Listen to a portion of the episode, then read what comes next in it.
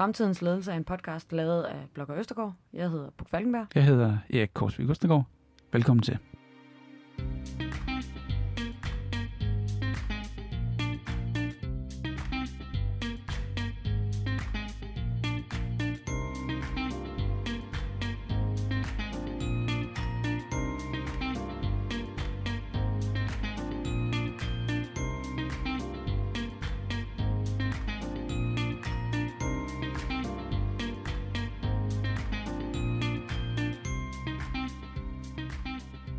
Du har tunet ind på Fremtidens Ledelse to go. I dag skal vi tale om det innovative mindset. Åh oh, nej, ikke det igen.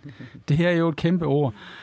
Og innovation er jo noget, som folk bliver lidt bange for, og det er sådan noget, der foregår øh, over i R and D. Og det, det er blevet lidt sådan en, sådan en holy grail for, vi skal bare være innovative, og vi skal have det ud i folkeskolen også. Så lad os kigge lidt på, hvad er det egentlig, og hvordan, hvordan, kan, man, øh, hvordan kan man få det gjort, øh, gjort nært, praksisnært, hvad jeg lige vil sige, i sin egen, i sin egen afdeling. Hvordan kan man få lyst til at innovere? Ja, præcis. Og hvad kan man få ud af det? Mm-hmm. Det er det, vi skal snakke om i dag i Fremtidens Ledelse to go. Jeg var med flyet til Stockholm her for tre, tre uger siden, tror jeg det var. En, en sviptur op og se Gamle Starne og Nobelprismuseet og sådan noget. Det var, det var sgu meget fedt. Det er, det er en fed by. På flyet, der er der det her InFlight-magasin. Og øh, det tema, der de havde valgt, var innovation. Og de fremhævede øh, nogle, øh, nogle produkter. Altså de, de tog produktvinkling på hvad innovation er. Og jeg synes, det er det, jo, fed, fed feature, fede, fede billeder, altså nogle ting, men der mangler bare nogle andre vinkler, nogle flere vinkler på det. Fordi når jeg oplever, at folk bliver præsenteret for innovation på den måde, så går de lidt i baglås. Hvis nu kigger på en virksomhed og kigger på innovation øh, kun med produktfokus, så bliver man måske lidt sådan, hmm, det kan jeg da ikke mestre. Mm-hmm. Jeg kan da ikke komme op, jeg kan da ikke finde på sådan et produkt. Det er da noget, det er da noget, det de gør over i R and D. Jeg sidder her over i finance, eller altså det, det er da så langt væk fra mig, så innovation, som jeg læser det i det her InFlight Magazine, det er noget med produkter. Ergo er det ikke noget, jeg behøver at bekymre mig om. Og det er den, jeg synes er så ærgerlig, fordi man, vi har behov for at forstå innovation på nogle flere måder og i nogle flere dimensioner end øh, blot produktvinklen. Og det er det, vi skal snakke om i dag. Det giver god mening. Så man ikke bare sidder og skubber det fra sig mm. et eller andet sted. Fordi man kan godt øh, have den der alienation, øh, den der fremmedliggørelse overfor det, at øh, enten at øh, det er svært, og det kræver øh, specielle skills, eller specielle øh, rum, øh, hvor man øh, altså med, med, med sækkestole og farver, og det foregår ude, ude i Sydhavnen øh, med post-its, Øh, og at det kræver sådan nogen, at man vågner op om natten med sådan et, høvrika, nu f- fandt jeg ud af den.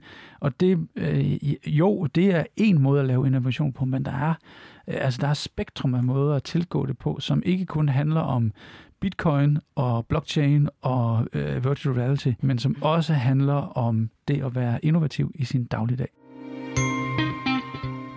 Og det er jo noget af det, vi skal se på nu. Så hvor starter vi henne, ikke? Jeg synes, vi starter med at snakke om, hvad, hvorfor skal vi overhovedet være innovativ? Fordi hvad, ja, hvad er overhovedet grunden til, at man skal kaste sig over det der? Hvorfor skal man bruge energi på det? Fordi hvis vi bare kigger på vores bundlinje, så det vi gjorde sidste år, kan vi egentlig bare gøre igen. Ja, vi skal lige indeksregulere plus tre procent, mm-hmm. eller hvis vi kører lean øh, oveni det også, så skal vi også effektivisere plus tre, fire, fem, seks, syv, ti procent. Altså en, vi løfter ambitionsniveauet. Det er også en, en måde at tænke det på, men at tænke innovation ind som værende noget af det, vi gør for at holde os relevante, for at holde os øh, skarpe, for at, være, øh, for at tiltrække talent, for at tiltrække kunder, for at udnytte øh, både teknologi og potentialer, øh, og potentialer i, øh, i produkter, vi endnu ikke har set. Så der, der, der er mange måder, vi kan, vi kan, vi kan dreje den omkring, som, og som jeg synes, man skal gøre. Grunden til, at man skal være innovativ, er også, at øh, også for, for at være med i racet, øh, for at holde sig øh, for at holde sig konkurrencedygtig øh, på, på, på de markeder, man nu har med at gøre. Så der er også en, der er også en forretningsmæssig vinkel på det, selvfølgelig. Og der er en menneskelig vinkel på det, som handler om, at Øh, få tiltrukket talent, både gigworkers og de fastansatte, så vi kan lave nogle, øh, nogle produkter, nogle processer og nogle organisationer, som er relevante for vores medarbejdere og vores kunder. Puk, hvis du skal definere innovation, hvad, hvad vil du så sige? Hvad er, hvad er innovation for dig? Innovation i min optik er, når du gerne vil videreudvikle på øh, et givet produkt, eller en proces, eller en service, du har, og så ligesom tænker, at det her det kan gøres bedre, eller man får en ny idé, og derfor så innoverer man ligesom på noget, man har, der er eksisterende, og det gør man ved, ved hjælp af forskellige metoder. Nogle gange så ser jeg en eller anden tendens til, at man forveksler det lidt med iværksætteri, og det startup gør, og entreprenørmiljøet. Man skal måske lige definere de to ting forskelligt. Altså iværksætteri er jo, når du øh, laver noget helt nyt. Det er, når man laver en radikal forandring og skaber noget helt nyt fra, fra tit fra bunden af. Hvor et innovation er mere, i min optik i hvert fald, det her med videreudvikling af et eller andet, man allerede har. Altså hvis man allerede har et produkt, så innoverer man for at gøre det bedre, for at holde sig konkurrencedygtig, for at tilbyde kunderne endnu bedre produkter, og det er ligesom det, man gør, når man innoverer, hvorimod at iværksætteri går ud på, at du sætter den ned og siger, jeg vil gerne løse det her problem, hvordan kan jeg gøre det? Og så løser man det helt fra scratch, hvis man øh, kan sige det på den måde. Øhm, og der er jo det her med, at når du ligesom videreudvikler og innoverer, så er der jo mange, der bare sådan, så tager de deres medarbejdere ud og isolerer dem lidt og sætter dem på en, på en øh, forestiller en ø, og så beder dem innovere. Og, og jeg tror ikke, den isolation bliver en succes, hverken hvis vi snakker om innovation i store virksomheder, hvor det er videreudvikling af, af noget eksisterende, eller hvis det er sådan, at iværksættere isolerer sig og sætter sig og siger, nu løser vi det her problem, og så isolerer man sig fra omgivelserne, og når man så et år senere har det her nye tilbud, så har verden måske indhentet en og fundet på det allerede. Så der er sådan lige skelnen mellem de to. En klar definition for mig er, at øh, du, du bruger innovation til at videreudvikle noget eksisterende, noget du har. Øh, det er det, jeg sådan forstår af innovation, og det jeg tænker ind i begrebet innovation. Øh, hvad, hvad tænker du, Erik, hvis du skulle definere innovation? Jeg mener, det har noget at gøre med, at man udnytter nye tankemåder eller teknologier for at skabe øh, gevinster for sig selv eller for sine kunder på en ny måde. Øhm, og det med, at man skaber gevinster eller skaber værdi, det kan jo det kan du jo måle på mange måder. Det kan enten bare være, altså, som vi har snakket om tidligere, det er at, at, at fjerne bøvl eller muliggøre funktionalitet eller skabe en følelse. Det kan også være at skabe øh, konkret øh, profit selvfølgelig, men det er den der værdiskabelse, som man også kan, kan vende rundt i forskellige, øh, i forskellige vinkler. Jeg tror, for mig vil en definition være at, at gøre ting anderledes med nye værktøjer for at få en målbar gevinst for sig selv, for sine medarbejdere eller for sine kunder. Og det er sådan en helt, det er sådan en helt generisk definition med elastik i alle vinkler. Og den ordbogsdefinitionen. Ja, det kan godt være. Jeg har faktisk ikke slået den op, men vi skulle gøre det. Øh, men med den definition, så kan du begynde at skalere det. Lige fra det, du siger, Puk, med, at det er noget, som foregår i entreprenørmiljøet, hvor du måske også laver radical pivoting af dine organisationer, eller af det, du har med at gøre, at du laver et eller andet teknisk breakthrough, øh, løber med en forståelse af, hvad er bitcoin og blockchain, eller man øh, inkorporerer Facebook på en ny måde i sin marketing, eller hvad det nu er, man gør. Og så skalerer det helt ned til, kan jeg ikke håndtere feedback på en ny måde? Kan jeg ikke bruge en eller anden tankemønster til at øh, øh, håndtere mine møder på, eller håndtere øh, et inflow af user stories ind i min agile verden? Altså kan jeg gøre tingene på en ny måde, hvor jeg udnytter teknologi for at skabe gevinst, enten hurtighed eller, eller, eller, eller transparens? Altså det, på den måde synes jeg, at innovationsbegrebet heldigvis kan strækkes i flere længder, og det bør man forstå, netop for, som du siger, Puk, at man undgår det der med, at det er noget, der foregår kun mm. i entreprenørmiljøet. Altså, jeg synes lige, du skal øh, sætte lidt flere ord på radical pivoting af ja, ens organisation. Ja, er det ikke fedt ord? Det er et svært ord at sige.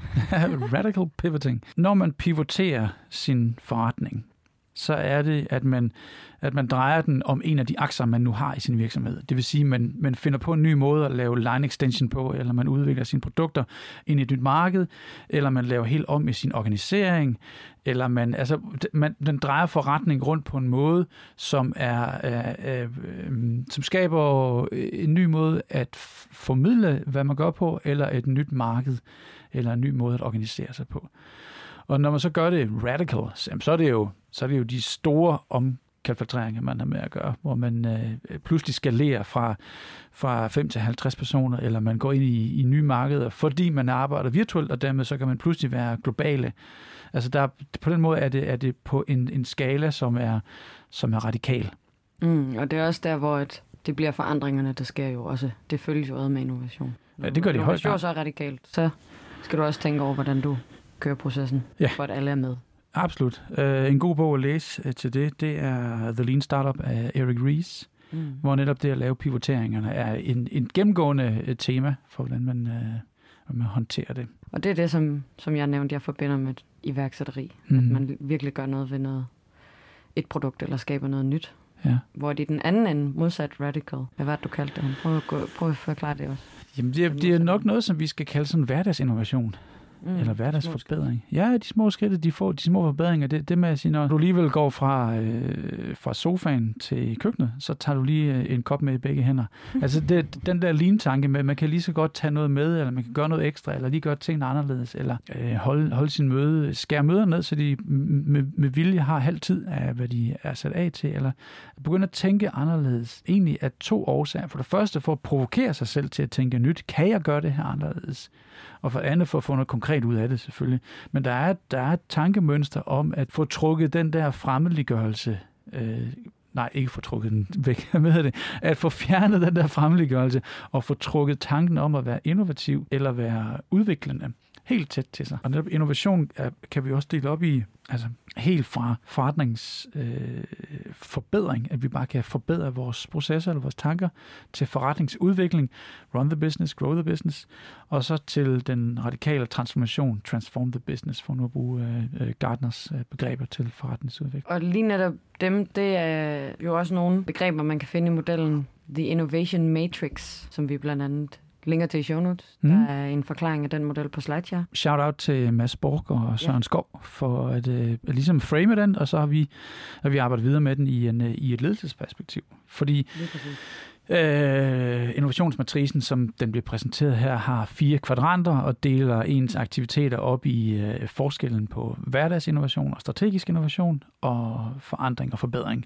Mm-hmm. Og i, i de fire kvadranter, der er der forskellige øh, både innovationsmønstre, og der er også ledelsesstile, som man øh, med vilje kan bruge i de fire kvadranter. Lige i forhold til den model, så kan vi jo nævne, at vi har skrevet det her blogindlæg, hvor man kan gå ind og se på, hvordan man kan mappe ens innovation spectrum, og dermed se, hvilken, hvilken vej, der måske giver mest mening for en at flytte sig inden for de her firkanter, og også se, hvilke ledelsesstil, der er tilknyttet. Så vi kan klart anbefale folk at gå derind. Øh, men det er ikke det, vi sådan ligesom fortsætter med nu. Nu vil vi gå mere i dybden med det her, har man egentlig lysten til at innovere? Så når man skal til at arbejde med innovation, øh, Erik, hvad Hvad oplever du så typisk, eller hvad er det, du ser? Når du begynder at arbejde med innovation, øh, så ser jeg nogle ledere have, have sådan en, øh, ja, vi vil egentlig gerne i gang med noget innovation, og prøv at komme i gang, og sætte nogle eksperimenter op, og prøv noget, lad, lad os lave en prøveperiode ud i tre måneder, hvor vi gør det her. Og når så, når så resultaterne kommer tilbage, eller der begynder at blive nogle, nogle konkrete projekter, der skal, der skal eksekveres, så bliver nogle ledere i hvert fald sådan, ah... Ah, kan vi ikke lige udskyde det lige et halvt år, til vi er... Til vi, vi skal lige forbi Q tre og Q fire også, fordi Q tre, der ligger ankerbudgetrullet, det vil vi godt lige have styr på, og Q fire, det er årsluk, og så kan vi kigge på det. Og, altså, og så udsætter man det hele tiden, øh, fordi man er bange for, enten bange for risikoen i det, man håndterer, eller det, man sætter i gang, eller man er bange for, at det konkret giver nogle forandringer, som man ikke kan styre, eller ikke, ikke kan, øh, kan overskue konsekvensen af. Så den der bekymring for at, at sætte det i gang, tror jeg ikke er så stor, men det er mere den der, når det nu kommer tilbage, så har jeg svært, eller mm, så er jeg sværere ved, ved at favne det, og så begynder jeg at sige nej til de konkrete handlinger. Det har jeg oplevet. Men det handler vel også om, hvor radikal innovations, altså radi, hvor radikale de eksperimenter, man sætter op, er. Det er den ene ting, ja. Altså for, for jo tættere det er på de små skridt, jo nemmere er det vel også at følge op på at blive ved med at lave, end at man omvælter hele muligheden. Klart, baby steps. Øh, først, øh, altså kaste over de, de, de, de små ændringer først. Og øve sig i at lave forandringer, og øve sig i at, at, at tænke nyt, øve sig i at flytte sig væk fra øh, en best practice over til måske en current practice. Øve sig de der ting, og så lige så stille arbejde sig ind på områder, som er, som er øh, tungere eller sværere at have med at gøre, hvor, der, hvor du måske også har øh, dine primære kunder liggende. Der, hvor det kunne gøre mere ondt, der hvor, hvor gearingen i, i indsats og risiko er større. Og når man så har, hvis man har lavet nogle prototypes eller nogle prototypes på nogle af de mere ufarlige områder, så kan jeg godt forstå, at lederen vil have større tendens til så øh, at kaste sig over det, de områder, som måske er, er mere følsomme over for din, din forretning. Altså, jeg synes, det, det giver meget god mening. Men er det kun lederne, der skal have lyst til det? Nej, det er bestemt alle. Det er også dine, dine key influencers i din, i din virksomhed. Men man kan sige meget af... Øh, Meget, de, mange, meget den gatekeeping, der foregår, det foregår på ledelseslagene selvfølgelig. Mm. Hvor det er dem, som giver, siger ja og nej til, skal vi bruge ressourcer og, og, og, og timer på X Y Z, eller skal vi gøre det på noget andet? Så de, de sidder som naturlige gatekeepers for det der, hvilket jeg også forstår. Men lysten til at, at gå i gang og lysten til omfavnende forandringer øh, og innovation, skal vi have skabt øh, alle steder i organisationen. For nogle år tilbage, der øh, var jeg med på nogle større I T-projekter. Og noget af det, vi, øh, før, før vi gik i gang med de ting, der skulle vi komme med en business case. Og jeg er ikke sikker på, at man altid skal komme med business cases øh, for, for noget, som, som er innovativt. Af flere årsager. For det første er det jo ikke slet sikkert, at vi på nuværende tidspunkt har viden nok til at sige, om der er en business case. Altså, er der penge i det her? Er der markedsandele? Er der en, en forretningsmæssig gevinst i det her? Det ved vi jo ikke, fordi vi arbejder med noget, hvor vi, øh, hvor vi ikke nødvendigvis ved konsekvensen af det, vi sætter i gang. Noget andet er, at vi, vi, der er måske så mange hypoteser eller antagelser, at vi først skal have lavet noget hypotesedrevet øh, test, øh, inspect, adapt, øh, før vi kan komme videre med det. Så jeg, jeg har faktisk hørt flere begynde at arbejde med, i stedet for at kigge på en business case med Excel-ark og kroner og øre og payback time, så kommer de med en business justification og en liste af de antal prototypes og prototypes, som de har gennemført for at kunne retfærdiggøre, at det her giver mening. Jeg vil hellere se din liste af prototypes, end jeg vil se din business case. Og det synes jeg er en fed måde at begynde at tænke det på.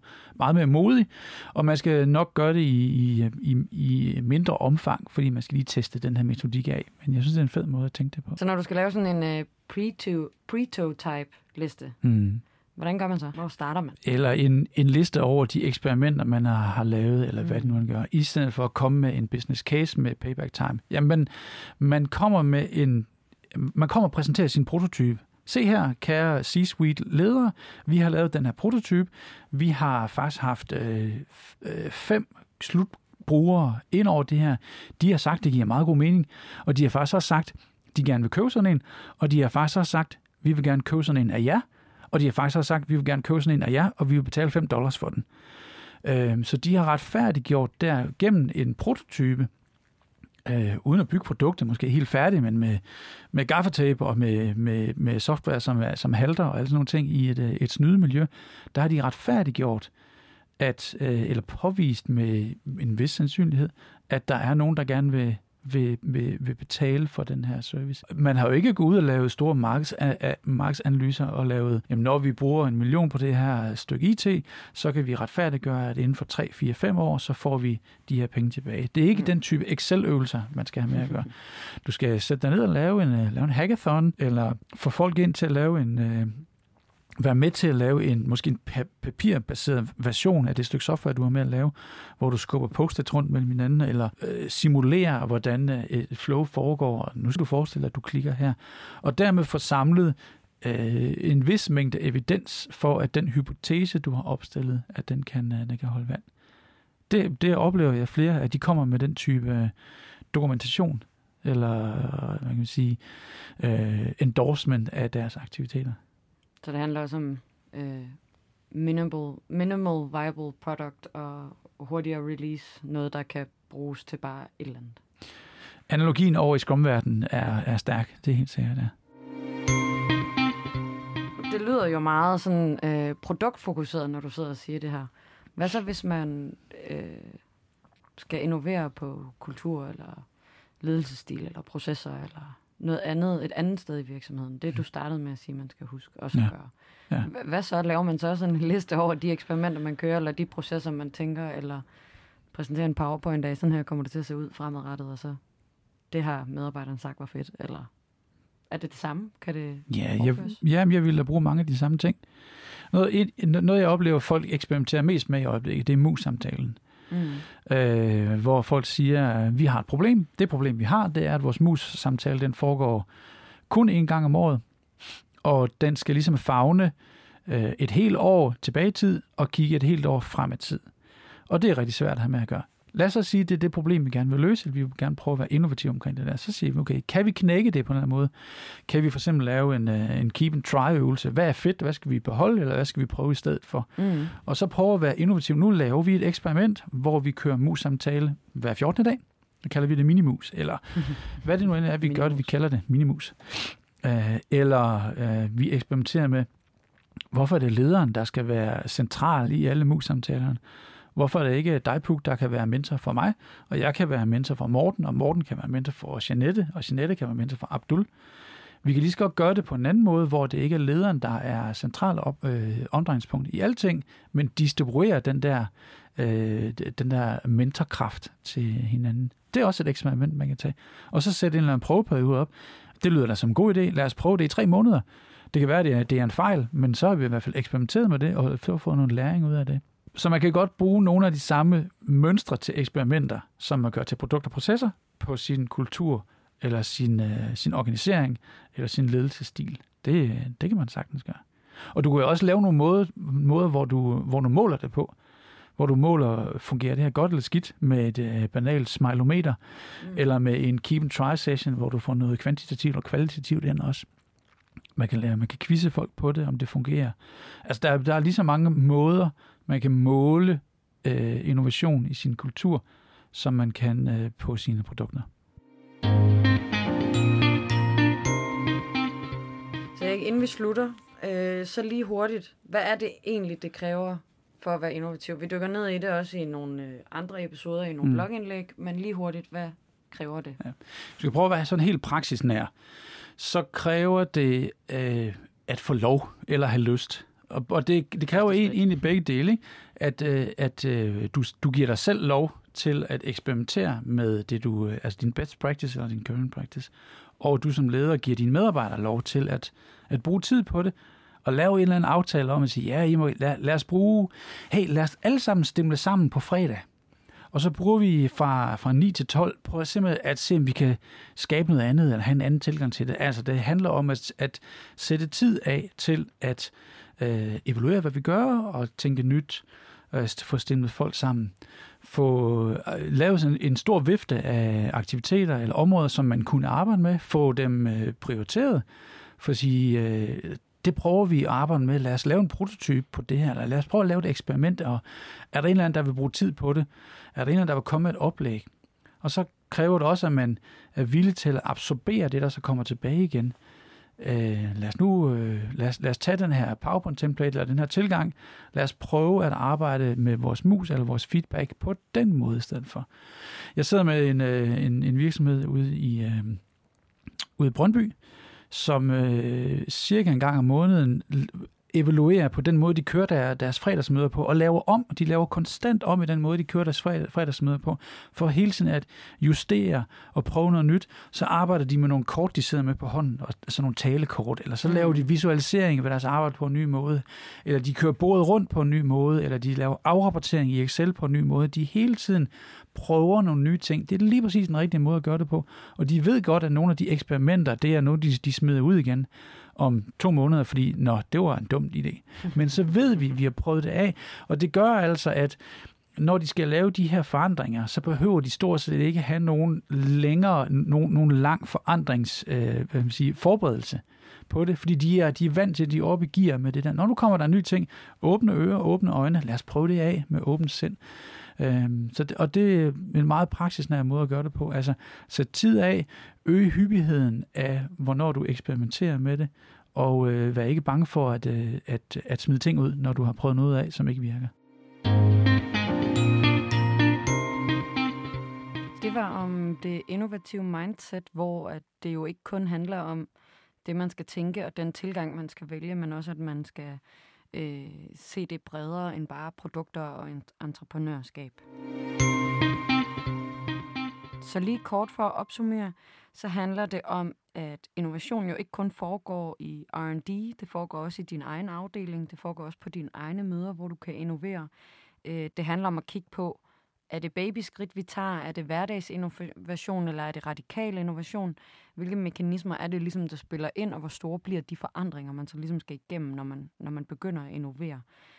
Og så skal man huske netop, at det ikke kun involverer produkter, men også dine processer og alt det omkring. Det handler om at blive bedre til at tænke anderledes, så man hele tiden kan udfordre den status quo, man befinder sig i. Vi har jo stadigvæk ikke fået nogen ratings, men vi har jo også kun lavet fem episoder. Ja, så må vi jo skynde os at få nogle flere episoder ud, så det er også det, vi er i gang med nu.